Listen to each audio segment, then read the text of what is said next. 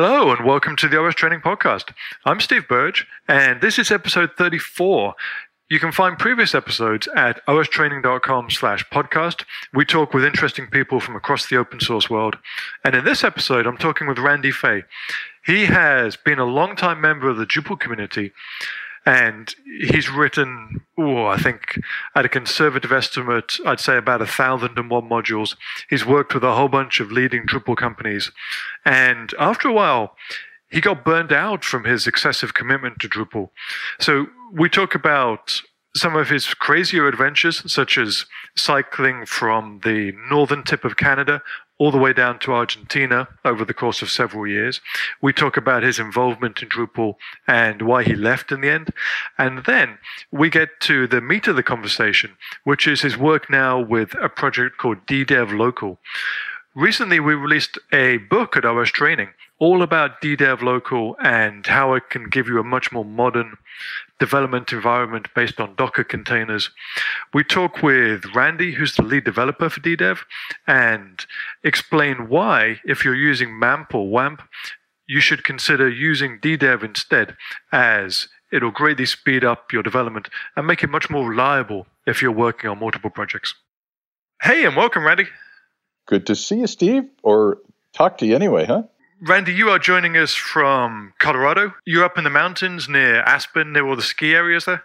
Not exactly. We're in we're in a little town called Palisade, right near Grand Junction, which is on the very western edge of Colorado, and it's more like Utah desert than it is like the mountains. Although we have uh, the Grand Mesa towering right out of my window. I'm looking at it right now, which is a 10,000 foot mountain, but we're only at 4,600 or something like that. Oh, okay. So you're close enough to see the mountains, and you can go skiing on the weekends, but you're not not actually in the mountains yourself. That's that's the case. Yep. So, are you Colorado born and bred? Yeah, I uh, I actually was born in Grand Junction, which is ten miles from here. Uh, grew up in a little town called Gunnison, and uh, we came back here after our big uh, bike trip that we took for like two and a half years we came back here because my parents were getting old, and uh, my mom's still alive. She's 92, and one of our big deals about being here is to take care of her. She lives in an assisted living, but we see her a couple of times a day, and so it's a it's a delight to be here. Uh, you know, to be able to be close to family and do what we'd like to do with family. Well, you seem to have left the, one of the leads in that in that introduction hanging. You took a two and a half year bike trip. Oh, yeah. Yeah, we did. Actually, that was the trip of a lifetime from uh, 2006 to 2009. My wife, Nancy, and I started above the Arctic Circle near the Arctic Ocean in a little town called Inuvik up in the Northwest Territories in Canada. And we rode our bikes over a course of two and a half years through the Americas and down to northern Argentina before we ran out of steam and uh, ended up not we we wanted to get to the very bottom. We didn't make it to the very bottom but we wow did we have a trip of a lifetime on our bikes. So is this one of those things where you have to try and start in the the middle of the canadian summer so you avoid getting snowed yeah, in? basically we started uh, june 9th and it was actually a little more complex complex than that. Um, you actually have to cross a couple of rivers on the, in the first stretch there and those rivers in the wintertime, you can go over them on, I think it's an ice bridge. And in the summertime, you can go over them on a ferry. But in the in between time, when the rivers are breaking up, you can't get across them anyway, period. So we had to time it so that we got out early enough that we would be able to make the seasons work, but late enough that we wouldn't hit the ice breakup. Then we'd be able to cross on the ferries. And we did come out lucky. Okay, so for anyone else who's thinking about cycling from the northern tip of Canada to the south of Argentina, then they need to know there's a very narrow window they can launch in. well, maybe if they ride faster than we do, then they can start later and not have that problem. But we rode pretty slow, as you can imagine, taking two and a half years. We did volunteering. We did a lot. I mean, it was a trip of a lifetime. It was an amazing opportunity. And one of the amazing things is all that time we rode in – Latin America, you know, we never felt that anybody threatened us at all. We never felt uncomfortable. The biggest risk was getting run over by a vehicle, which is the same as cyclists have everywhere. You know, it just tells you a whole lot about our fears and what we consume. I mean, there's a there's a side element to it. Sure, we were then we were middle aged. Now we're probably not anymore, you know, but a middle aged couple on bikes aren't a threat to anybody. But still, if you can spend that long going through such exotic places and not even feel like anybody was out to harm you, then it, it just gives some perspective on the world. It's not maybe as bad as sometimes we think it is. It used to be a more common thing to do. I seem to remember reading stories of quite a few people back in the 60s that would get, say, a, a Volkswagen van and do the America to South America drive or perhaps a bike ride. It was not a completely unusual thing to do at one point. Well, lots of people do it on bikes every year. It, because you can think about it as a thing, it's a goal. You know, it's not more important to ride the Americas or to ride from tip to tip than some other ride. But you can just think, you know, when you take on a project like riding from the north to the south, it's a way to think about a project and it's very motivating. And lots of people do it. People do it every year. Lots of people do it every year. I'll bet you that 20 or 30 or even more do it every year. So practically, you go down, you get through the snows of Canada. The US, I presume, is fairly straightforward, apart from perhaps the highways being a bit too busy. What happens when you get to, say, the the Panama Canal, and isn't there like an enormous jungle there? And other when you get to South America, do you have to take an enormous detour around the Amazon? So what we did was in the U.S. we came down the west coast because that's a famous ride. In Mexico, we went into Mexico south of Tucson, and we rode down the inside of the water there. We didn't go down Baja. There's lots of cyclists that do go down Baja, but we didn't want to go that way. And then we went into the very center of Mexico and rode down through the heart of Mexico down to Mexico City and then up and over the Paso de Cortez, the pass between the two volcanoes that Cortez came through to conquer Mexico. And then we rode down to Oaxaca. When you get to Panama, there isn't actual way to bike or get through the Darien Gap any way you want to pull it off. We took a sailboat, a 100 foot sailboat, from south of Balboa to Cartagena in Colombia. And then in South America, we rode down through the Andes. We were afraid of malaria and all the diseases that are more prevalent in the low country. And so we wanted to stay high. And so we basically wore ourselves out in the mountains of the Andes. Yeah, I was about to say that sounds like an enormous amount of work to cycle through the Andes. yeah, there's a lot up and down there, and you get really high. And uh, the elevation in Peru really bothered Nancy, and I think that was a. I mean, I, I still, I'm sure we could have gone faster by taking the coastal routes. I'm still very, very glad that we went high, but there's no question that the altitude took a toll on Nancy, and uh, there's there's no question that it is hard to be doing all that up and down and, and remote stuff. And we did some very interesting stuff in Peru. I mean, Peru is a great those countries are just amazing. You just they're they're lovely. Well, geographically, it's probably similar to some parts of Colorado. Very mountainous, on average, very high, very dry in a lot of parts. Yeah, steeper, steeper and higher. I mean, we we went over a pass. We went over a pass that was fifteen thousand feet high, and anyway, there, there's many ways to do it, and uh, many people have done much more exotic things than we did, but it was certainly a trip of a lifetime for us. So you're from Colorado. You've taken at least one crazy trip like this. How did you end up getting involved in the Drupal community, which is perhaps what you're at the moment what you're best known for, and to our listeners?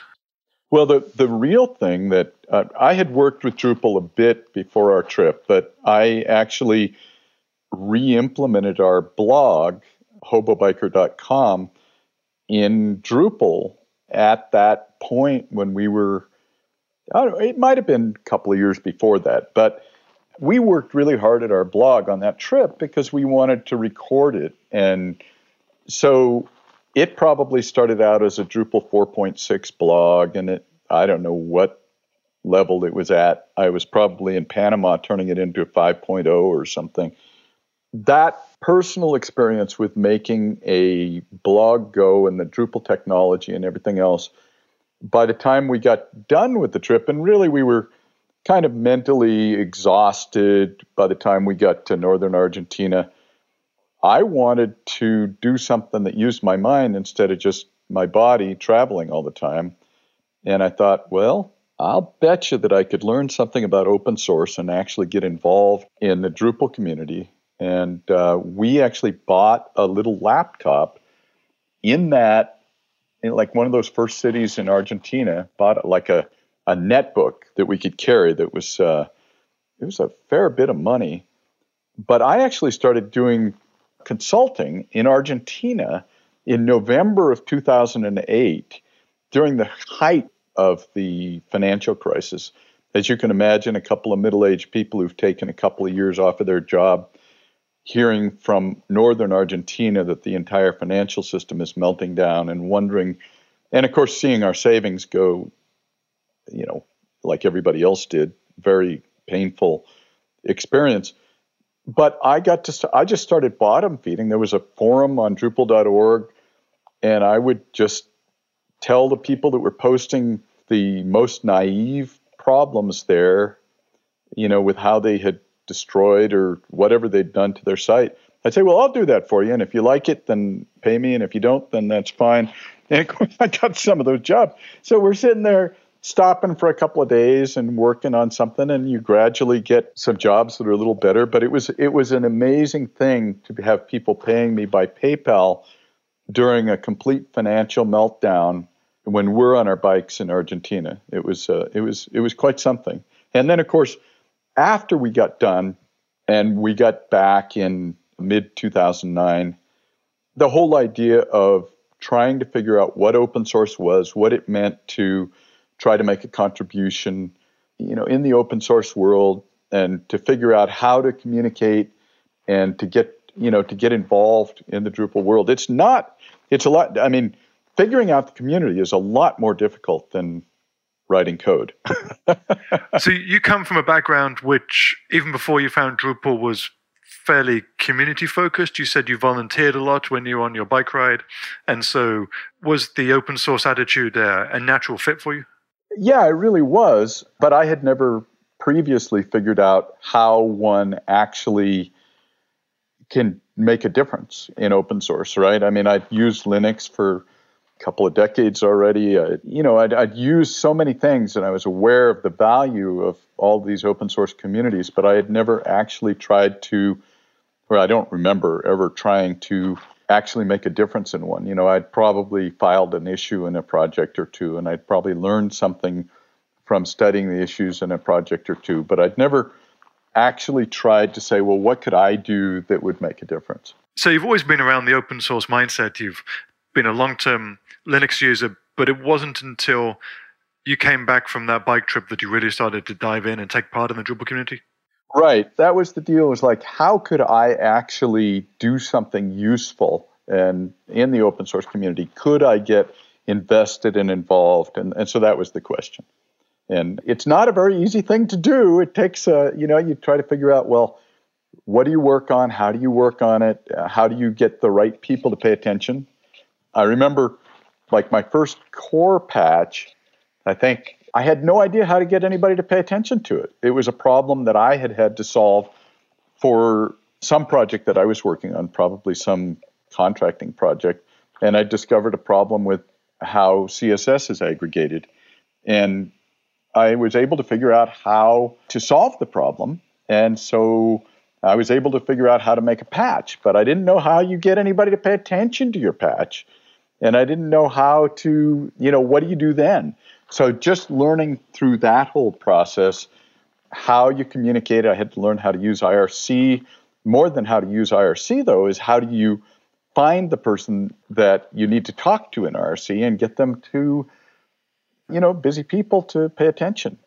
That's always one of the the major knocks on open source communities is that they tend to favor people with large amounts of time on their hands, either because their company is generous or because they're retired or for whatever reason they have lots of free time, that the actual time commitment to figure all these things out is a major barrier to contribution.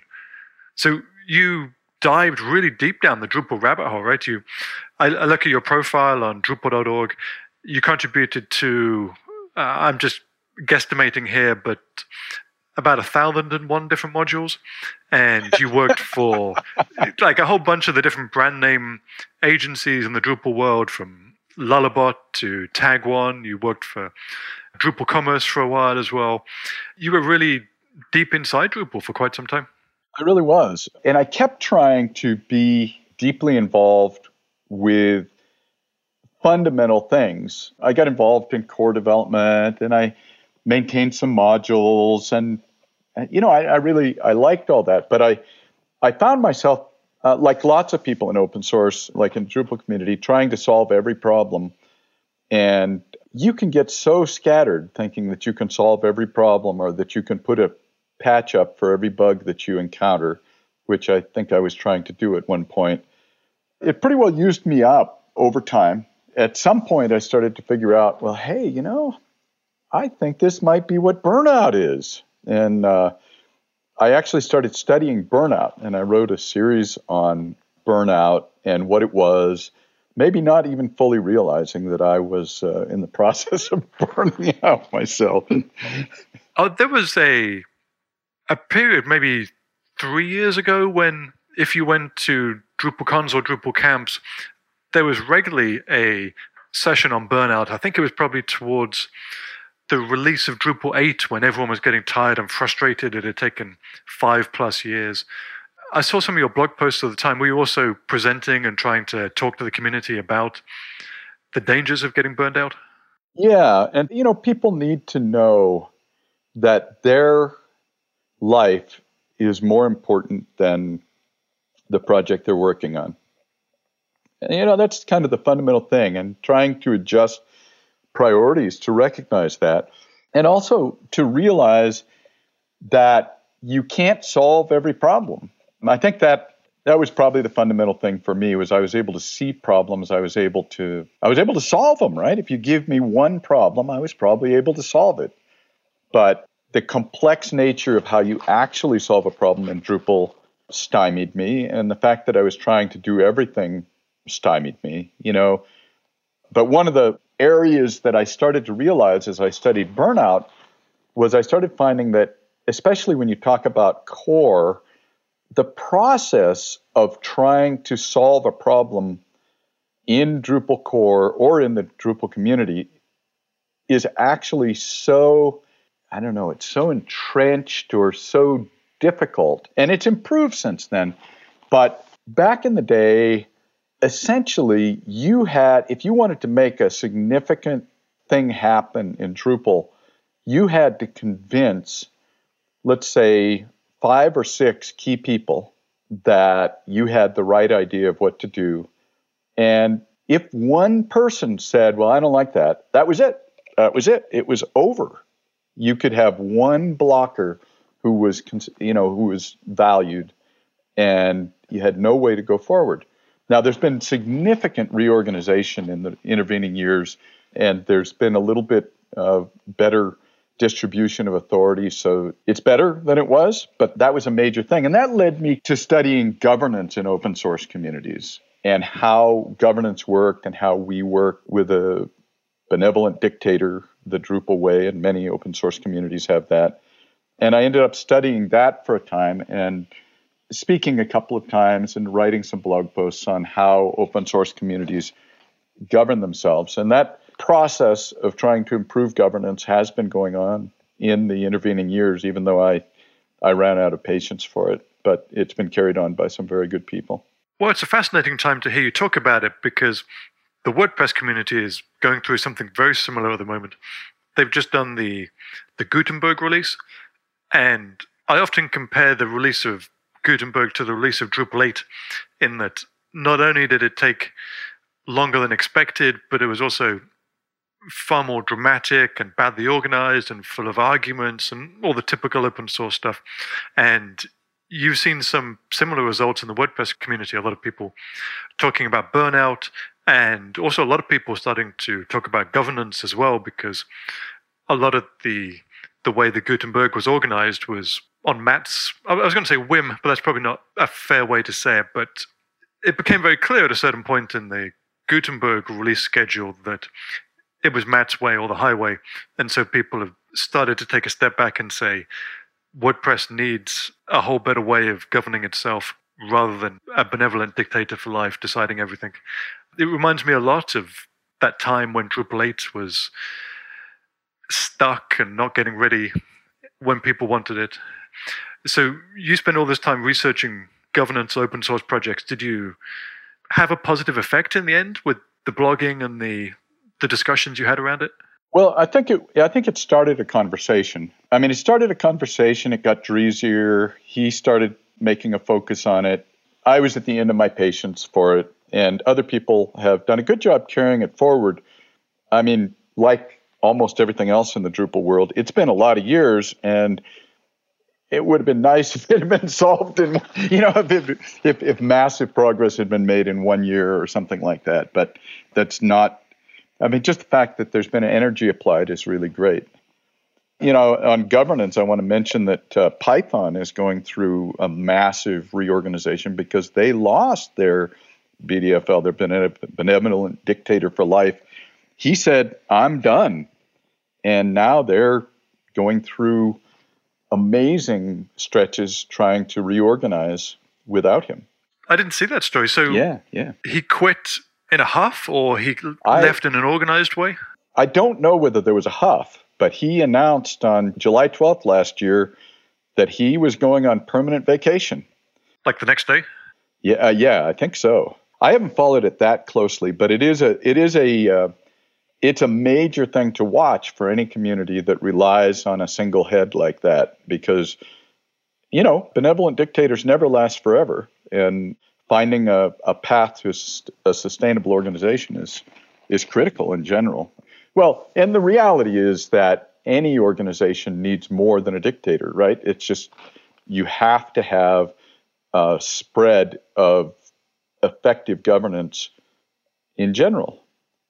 Yeah, we can make fun of open source projects and say this is uh, unique to open source, but really it's not. Everyone that works in large companies has similar stories, or works in non-profits, or works in schools. They all have the same mix of politics and bad government. And well, you could uh, look at uh, you could look thing. at uh, U.S. or UK government right now and have some lessons there as well. Uh, there's some serious problems with governance yeah, just before getting on the podcast, I was had one eye on the uh, the Brexit vote, and um, oh man, yeah, open source is easy in comparison. Yeah, that's right. That's right, and less consequential probably. So you burned out to some extent. What did you do next when you left the Drupal community? When you stepped aside, you turned your attention towards DDEV.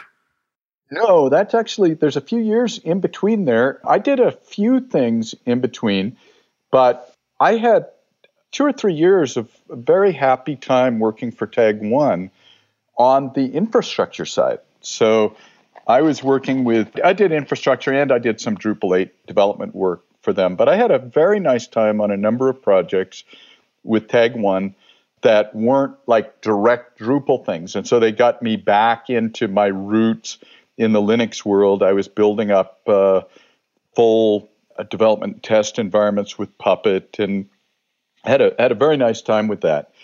And so that was a two or three years, and then I was looking for some work because Tag1 was running out of work for me, and I was getting kind of. I tend to. I like projects. Projects motivate me. Uh, they just help me quite a lot to. Uh, I don't know. Think about my life. I just like project work quite a lot. So I started panicking. Well, wait a minute. What do I do? I don't know how to just entertain myself all day. I need a project. And I tweeted that I was looking for some something. And uh, Kevin Bridges at DRUD replied right away. He says, Well, do you like Go? And I said, Well, I don't know anything about Go. I don't even know what it looks like. And so I ended up going to work for him, uh, working in Go. And DDEV was one of the projects that I ended up working on. And uh, we also have a, a hosting product, and I worked on that. So the first year I worked on both uh, DDEV, the local development environment, and the hosting project. But for the last year and a half, they've been kind enough to support me. I'm an employee. They've been kind enough to make it so that I could work directly on DDEV. Um, so, so let me get these names straight quickly for people listening. So, DRUD is the name of the company. That's right. And, and don't ask DDEV where local, it came from because none of us know. DDEV Local is the name of the local environment. Right, for local PHP development environment. And DDEV Live is a hosting platform connected to DDEV Local that may be launching officially later this year, but it's not quite ready yet. Yeah, it has existing customers on it, but it's not like we're inviting people to go to a website and turn up and turn up their site right now. We have some existing customers, but it's still maturing and getting itself going. We're very excited about it. Lots of good stuff happening with it, but it's not, you know, it's not publicly available yet. So, what's the nuts and bolts pitch that you would give to a developer who's on MAMP or some slightly more old fashioned local development environment? Why should developers standardize their work on DDEV? Well, the, the great thing that DDEV does, DDEV is Docker based. You don't have to know that. But basically, what it means is that you don't have to actually do any configuration on your machine at all. You just install Docker and you install DDEV, which is just homebrew install if you're on Mac or Linux. And it's got an installer if you're on Windows. And so on all those platforms, you can use DDEV and it will behave the same. But you can have projects that are on any version of PHP. You can have projects that are Nginx or that are Apache. You can have projects that use different versions of MariaDB, and it doesn't matter. And you don't have to do any configuration for it. You just change one word in a config file or use the command line, and and there you go. So I have I'm doing a, some testing today, and I'm I brought up the Drupal 6 long-term support project, which now supports PHP 7.2. So there I am on Windows 10 Home using Docker Toolbox and able to bring up D6 LTS and test it on PHP 7.2.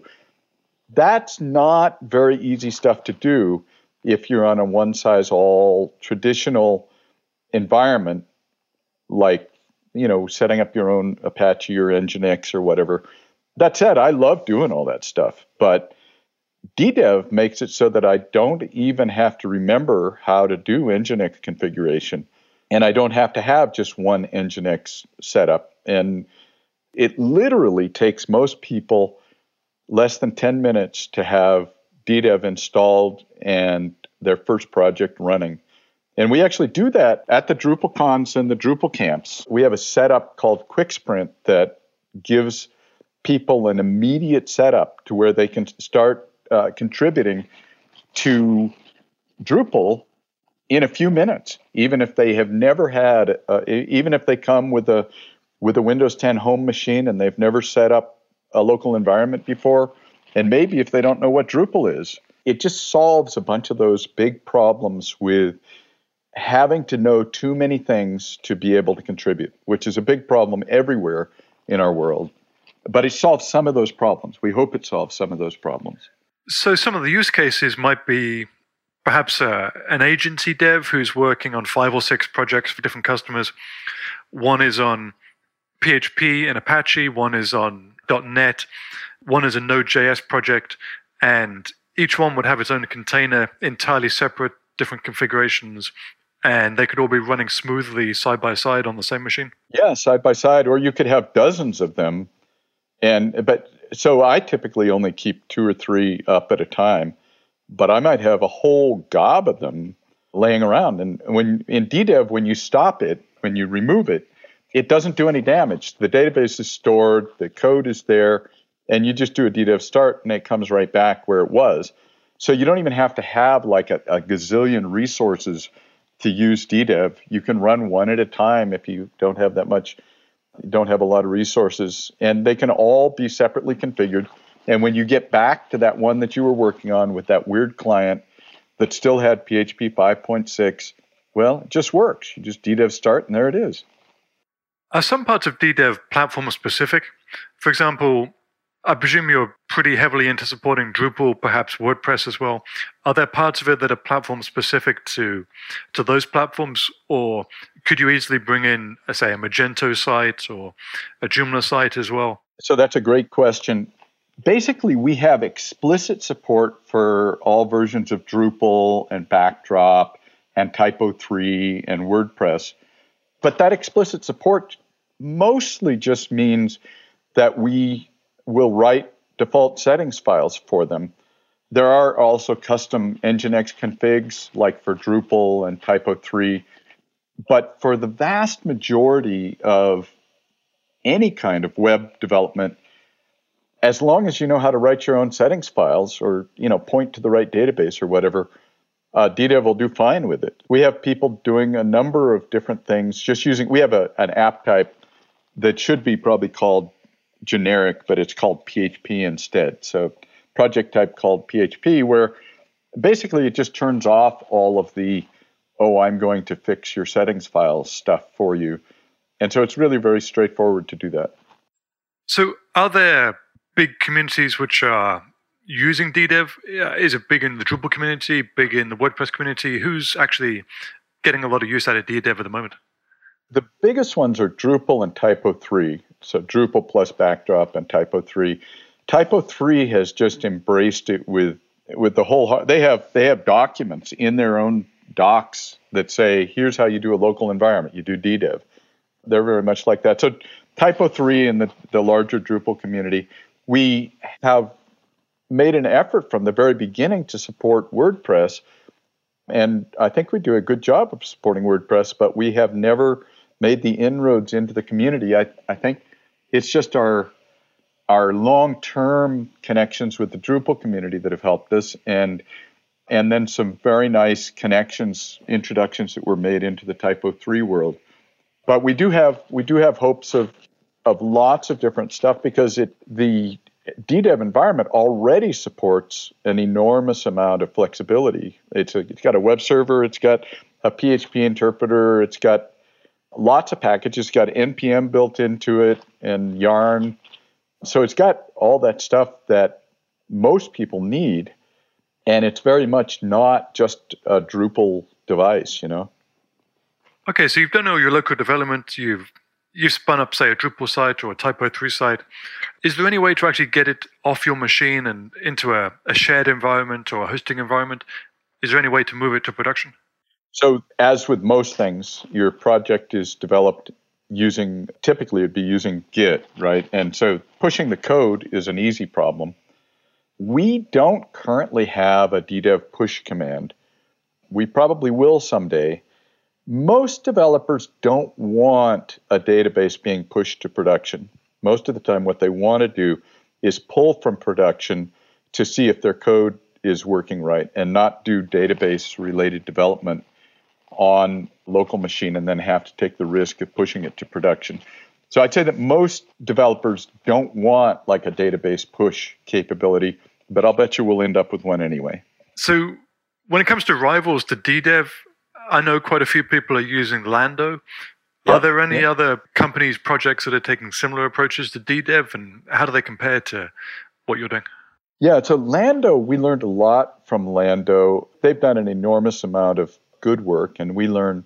We probably need to go back and check in with it and, and relearn some of the good things they do. And people are always asking for the Lando power off command in DDEV. And we should probably ask for their permission to just use power off as a command. The traditional on machine techniques are the one competitor I would say. Uh, Lando is the other one that I'm familiar with. There's actually quite a number of of good things, I think, in the WordPress community that are often tied to hosting services. I'm not familiar with a lot of ways. Like I say, my traditional technique was to just configure everything on my own machine. Yeah, there's quite a few options in the WordPress community that are directly sponsored by individual hosting companies, which leads to quite a bit of fragmentation, unfortunately. Yeah, yeah. I think Pantheon has a service, Flywheel, WP Engine are working on their own service, their own local development integrations. So, is there anything super cool that we can expect from DDEV in 2019? You know, I think DDEV Live is our big splash. The hosting project is the big splash. What we want with DDEV Local is we want to help people with what they're needing, with what they're encountering as they go along. So, our biggest thing is to listen to what the community that's using it is encountering and try to solve their problems and try to figure out ways to improve performance and just to do what they need to do. So it's incremental as far as DDEV local, and we don't have uh, huge things. Like I say, I would be I would be surprised if we don't end up with a DDEV push command at least to our own hosting this year. But DDEV local is a fairly mature product, and so our biggest goals are just to help people with it, not to make huge changes with it. You know, so how can you know what are your problems? What are you experiencing? Try to help us to understand it. How can we make it better for you? Those are the kind of things that we want to we want to hear from people, and it doesn't matter whether it's a bug or a feature request or a or just a rethinking of how things are done. We want to hear we want to hear from the community how to do that, and we'll do our best to to help them, especially if you know, especially if there's me too's coming from other people. So if someone's listening to this and wants to take DDEV for a test drive, what do they do next?